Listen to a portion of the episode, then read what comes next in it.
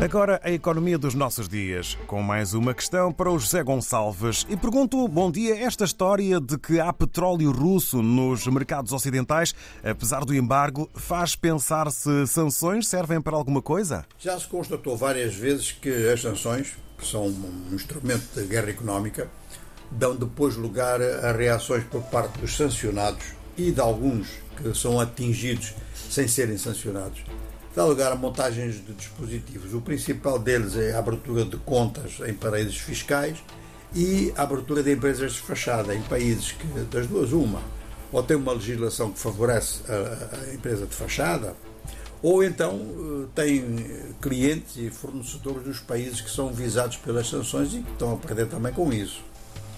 Ora, em relação à Rússia, esperava-se mesmo que isso acontecesse, porque economias da Europa Ocidental são muito dependentes do petróleo e do gás da Rússia e, apesar de todo o entusiasmo com que declararam o apoio às sanções, era evidente que iam procurar uma forma qualquer de as contornar eh, silenciosamente, de forma assim camuflada.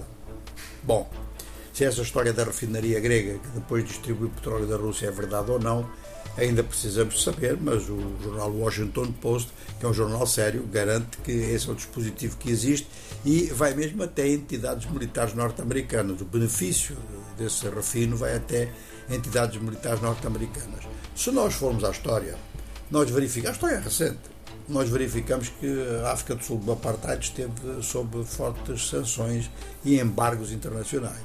Mas encontrou diversas maneiras de contornar isso e, por exemplo, nunca deixou de exportar ouro. Um outro caso que muito, foi muito falado e continua a ser as sanções contra Cuba. Num certo momento houve bloqueio e agora ficam as sanções.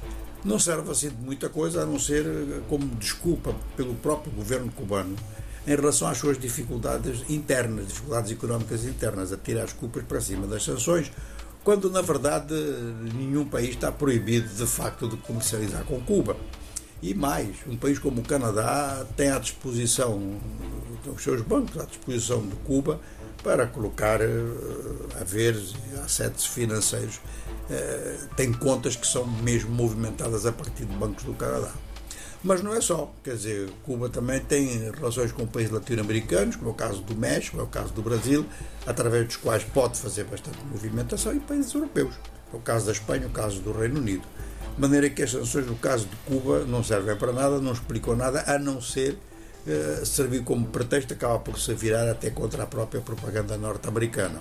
Agora, o que é, neste momento, mais ameaçador é a guerra económica entre os Estados Unidos e a China.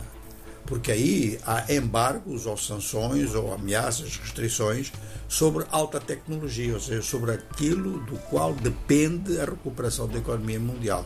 De maneira que o encontro que está previsto para hoje entre o Presidente dos Estados Unidos e o Presidente da China deve focar esse aspecto e, nesse sentido, a gente aguarda para ver que tipo de decisões tomaram nessa matéria, ou seja, no intercâmbio entre os dois. Ora, que assim seja, mais uma resposta a uma questão na economia dos nossos dias.